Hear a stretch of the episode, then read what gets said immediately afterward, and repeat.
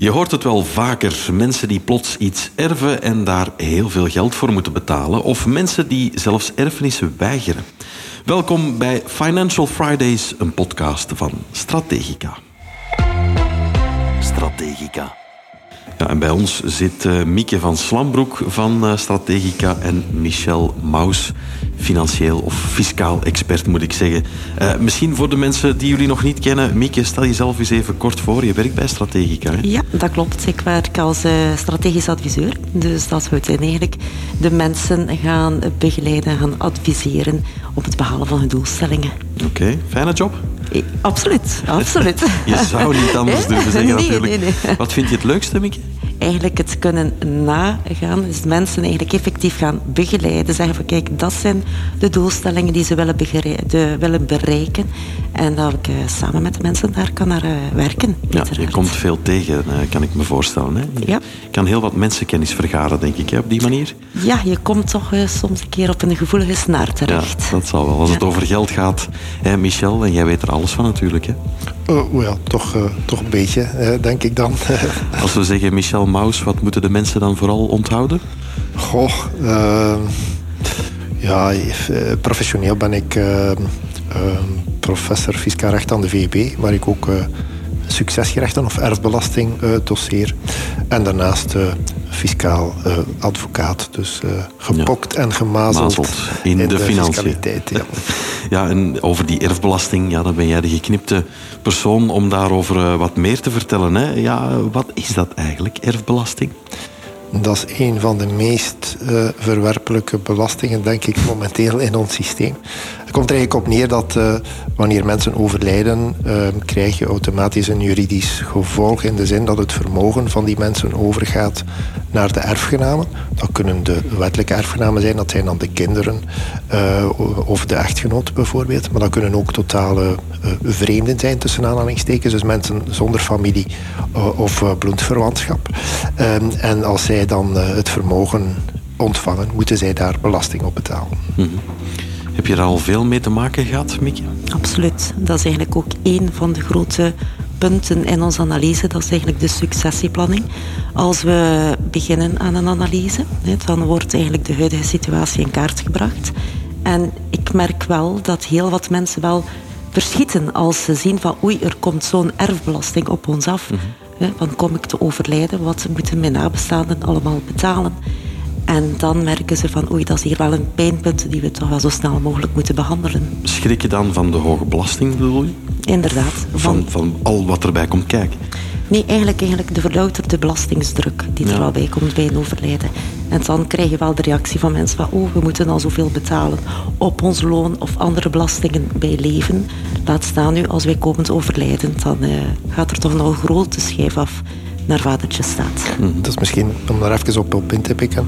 Uh, dat klopt wat, uh, wat Mieke zegt. En eigenlijk was uh, erfbelasting of succesgerechten historisch gezien een belasting die tot doel had om te herverdelen. Om ervoor te zorgen dat uh, ja, de maatschappij, dat er wat solidariteit was in de maatschappij. Maar de dag van vandaag is dat eigenlijk de functie van de inkomstenbelasting geworden. De belasting die we op ons loon betalen voornamelijk.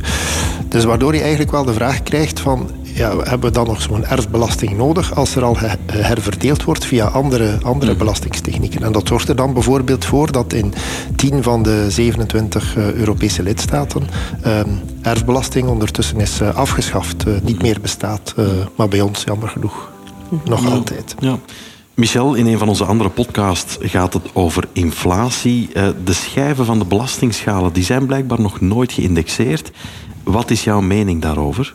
Wel, Um, we werken in de erfbelasting met wat we noemen een, een schijfsysteem, waarbij het uh, geërfd vermogen ja, wordt. Hè, dus in stukjes uh, gesneden wordt. En op elk stukje van de saucis wordt er een apart tarief uh, toegepast. Dat is een progressief tarief dat in stijgende lijn gaat van, 9 van 3% naar 9% naar 27%.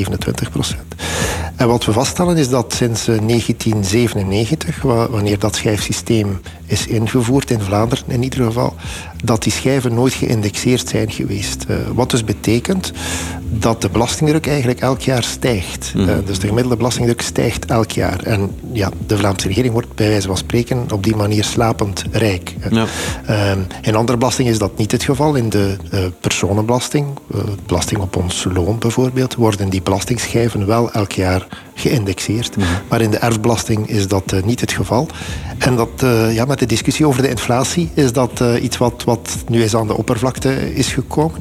Maar waar politici ja, zoveel mogelijk over willen zwijgen, uiteraard. Want het is een belasting die voor, de, voor het Vlaams gewest 1,6 miljard uh, opbrengt per jaar. Ja, dat is inderdaad de moeite. Mieke, je, je, hebt er veel mee te maken, heb je daarnet gezegd. Kan je, ja, heb je het gevoel dat jouw klanten genoeg op de hoogte zijn? Nee, totaal niet. Eigenlijk worden ze geconfronteerd met een bedrag die dient betaald te worden bij een overlijden. En dan zie je wel de vragen in de ogen van oei, wat kunnen we daar aan doen? Of waar, eh, waar kunnen we overal bij terecht?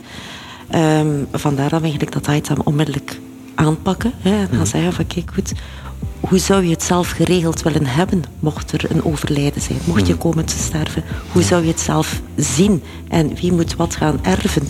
En dan gaan we daarop iets verder van, ja maar waarom moeten we wachten tot een overlijden? Waarom kunnen we de dag van vandaag al geen schenkingen gaan plannen?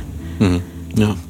Het is, het is, belangrijk dat mensen daar ehm, zich van bewust zijn. Want op het moment dat er een overlijden is, uh, ja, dan wordt men geconfronteerd met de fiscale helaasheid der dingen. Mhm. En kan er niks meer uh, geregeld worden. Terwijl er eigenlijk uh, voor het overlijden heel veel mogelijk is om ervoor te zorgen dat vermogen van de ene generatie naar de andere generatie overgaat.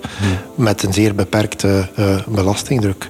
Maar je moet, het natuurlijk, ja, je moet daar natuurlijk wel actief stappen, stappen voor zetten. Als dat niet gebeurt, ja, dan is dat ja, vaak een catastrofe. Ja, en dan merken we dus inderdaad, als je zegt van kijk, tegen mensen van kijk, er is een overlijden, dat zal de erfbelasting zijn. Hebben ze eigenlijk nog nooit stilgestaan dan van goed, hoe kunnen we dat nu eigenlijk toch al gaan regelen? Mhm. En als we het dan over het woord schenken gaan, gaan spreken, en ik spreek dan zowel over roerende waarden, maar eigenlijk ook het onroerende, ja, dan hebben ze iets van, ja, inderdaad, laat ons daar misschien dan toch wel al de nodige stappen gaan maken op vandaag. En dat maakt ons dan weer sterk, als we gaan, gaan bepalen met de klant van, hoe zie je het? Dan kan je een oplossing aanreiken. Inderdaad. Want wat is het gevolg eigenlijk, eh, Michel, van die hoge belastingdruk op uh, schenk- en erfbelasting? Wel, op schenk, schenkingen valt het nog, nog relatief mee. Het zijn voornamelijk de, de erfbelasting en de successierechten die een probleem zijn. Um, dat zijn geregionaliseerde belastingen. Dus dat zijn belastingen die door het Vlaams gewest, het Brussels gewest en het Waals gewest worden geregeld. Maar we gaan in, in dit land naar tarieven tot 80 eh, procent. Um, dus voor mensen die in Brussel en Wallonië erven en die erven van iemand zonder uh, bloed of aanverwantschap. Mm -hmm. Dus als je je beste vriend be, in je testament opneemt, ja, dan, dan uh, kan dat oplopen tot, uh, tot 80 procent. Mm -hmm. Maar het gaat soms ook om, om en ook een van de vaststellingen die we zien is dat die belasting niet is aangepast aan de, de maatschappelijke realiteit. 9 procent van alle duurzame liefdesrelaties in dit land, dat, dat is 9 procent. Ehm, ja, ehm, dat is geen uh, klein cijfer. Maar voor de fiscaliteit, voor de erfbelasting, worden die mensen met een latrelatie, die dus een, liefdesrelatie hebben, maar niet samenwonen, die worden als vreemden van elkaar beschouwd. Dus als die erven van elkaar, is dat aan de hoogste tarieven. In Vlaanderen gaat dat tot 55 procent. In Brussel en Wallonië tot, uh, tot 80 procent. Ja, dat is wel wraakroepend. Uh, ja, ja, Mieke is, uh, is de hele tijd aan het klikken. Ja. Jij hebt een voorbeeld misschien... Ja, onmiddellijk op intikken. Want, want, want kom je dat niet vaak tegen dan, als, als het zover komt? De desillusie eigenlijk bij jouw klanten soms? Heb je daar een voorbeeld van? Um, ik heb eigenlijk eerder een voorbeeld van, zoals Michel daarnet aangaf, van um, samenwonenden of eh, mensen in een latte relatie, wat dat, dat eigenlijk teweeg brengt. En soms kom ik wel een keer tegen in een ja? dossier Vertel. dat de mensen zeggen van, ja, is dat niet beter dat we huwen? Ja. ja. He, dus dat eigenlijk het financiële aspect voor sommige mensen wel een item kan zijn om eh, de stap te zetten. de stap te zetten, ja. ja dus, dat gebeurt wel. Ja, huwen is eigenlijk ook huwen met de fiscus. Ja, ja absoluut. Menage à trois. Menage à trois. Maar kunnen we, kunnen we uh, dit als een eerlijke belasting beschouwen? Is het um, ja, onrechtvaardig misschien, afromingspolitiek? In essentie is die belasting, heeft die ergens wel, wel een, uh, daar zit een filosofie achter. Alleen in de huidige stand van zaken is dat, is dat niet het geval. Uh, er is een, een, zeer groot verschil tussen schenken en erven. En dat betekent dat mensen die uh, de luciditeit hebben, die het gezond verstand hebben op tijdens hun leven al aan successieplanning te doen, ja, die zorgen ervoor dat de erfgenamen een serieuze fiscale factuur wordt bespaard. Mm. Mensen die dat niet doen, ja, dat, dat, is, een, dat is een probleem. Ja. Nu, op het einde, als je slecht nieuws krijgt van je dokter en je bent toch geneeslijk ziek, dan is er in principe nog redelijk veel, veel mogelijk. Maar ik heb dan zoiets, als je op je sterfbed ligt, mm. dan moet je niet met notarissen bezig zijn, maar uh, en met successieplanners, uh, maar met, uh, met, ja, met, met de mensen die u, die u dierbaar zijn. Niet, ja. dat, niet dat Mieke ja. niet dierbaar kan zijn voor haar, voor haar cliënteel, maar je weet wel, je weet wel wat, ik, wat ik bedoel. Mm. Dus op dat vlak zit er ook ergens ja, een, een, een wrang ethisch kantje aan vast. Nu, dat is een kritiek die al sinds jaar en dag bestaat. De overheid doet daar niets aan. Dus dan moet iedereen echt wel eieren voor zijn of haar held kiezen. En, en zorgen dat er een, een, deftige successieplanning wordt georganiseerd. Zodanig dat het vermogen op een treffelijke manier naar de volgende generatie kan overgaan. Ja, want concreet, Mieke, wat uh, zouden we bijvoorbeeld kunnen doen? Stel, er is uh, kapitaal, we willen dat al ten tijde dat we nog leven uh, een beetje verdelen? Wat, wat, wat kunnen we concreet doen? Eigenlijk het eerste belangrijke punt is hoe is de relatie als we nu spreken over afstammelingen met de kinderen. Mm we komen inderdaad wel ook tegen de situaties dat ook niet de relatie ouder-kind met ieder kind optimaal is. Mm En dan kunnen we tot we soms constataties komen dat ze één kind extra willen bevoordelen. Dus dat is wel een heel belangrijk punt die wij toch zo snel mogelijk ook aanpakken. Om te kijken van goed, hoe wil je het? Wat wil je precies naar dat kind? En weer ieder dossier is verschillend. En ook de nieuw samengestelde gezinnen, Mieke? dat absoluut. Ook, uh, nieuw samengestelde gezinnen, de dag van vandaag, is eigenlijk ook een veel voorkomende situatie. Mm. Is dat al goed, uh, ge... die routings, zitten die al goed? Of, uh... Mensen staan er niet bij stil. Mm. Ze staan er niet bij stil. Of ook mensen die gescheiden zijn bijvoorbeeld.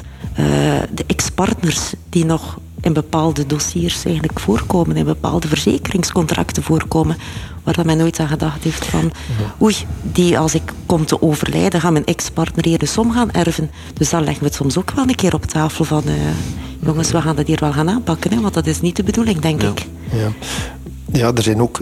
Het is echt wel iets waar je over moet, moet nadenken. Zeker als je in een nieuw samengesteld gezin terechtkomt. Maar ook andere aspecten. We hebben een dossier gedaan, nog niet zo lang geleden, van uh, een koppel die vanuit uh, Vlaanderen naar Gran Canaria is uh.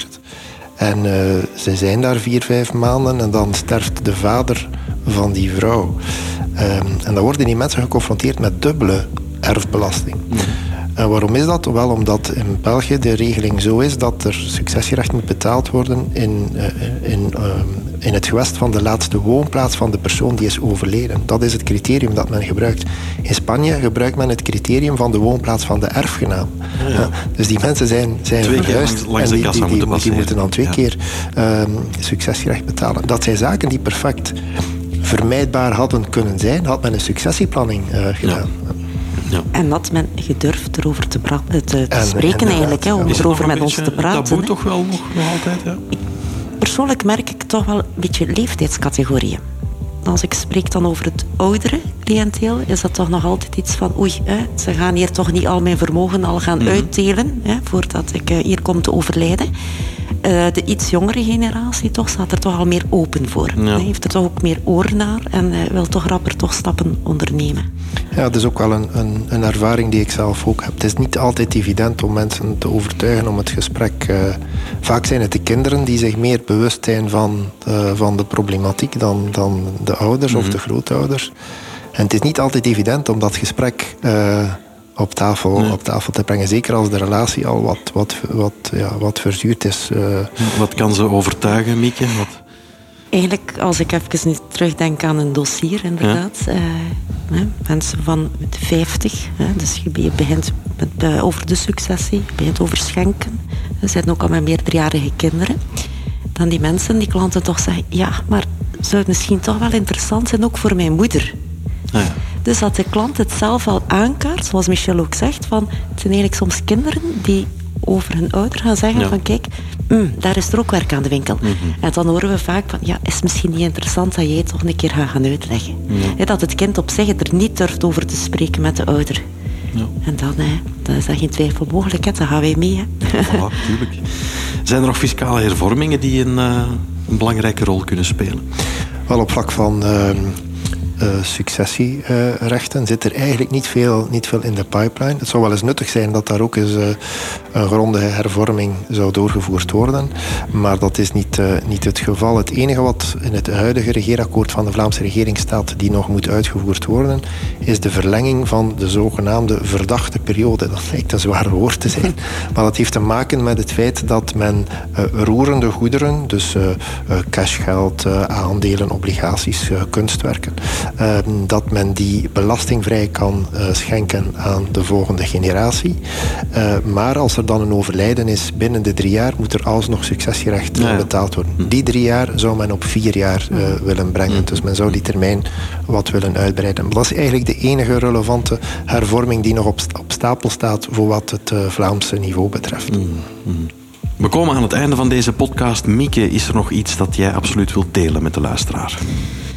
Um, ja, dus je merkt het. Schenken is een oplossing, maar uh, we hebben bijvoorbeeld nog andere oplossingen. Dat is, je kan je roerende gelden gaan regelen, maar bijvoorbeeld ook een gesplitste aankoop gaan doen met je kinderen. Een ouder koopt het vruchtgebruik, het kind of de kinderen koopt de blote eigendom. Kopen de ouders, komen de ouders overlijden, dan dooft eigenlijk het vruchtgebruik uit en krijgen de kinderen de volle eigendom. Met andere woorden, die betalen daar ook geen erfbelasting op. Mm. Dus je merkt het, niet alles moet eigenlijk ook al bij leven geschonken worden. Soms mhm. kunnen er andere technieken aan bod komen en besproken worden met de klant. Ja, ja uh, wat mij betreft, uh, wat wil ik nog meegeven aan de luisteraar? Wel, uh, uw kinderen kan u niet onterven, maar de, de fiscus uh, gelukkig wel.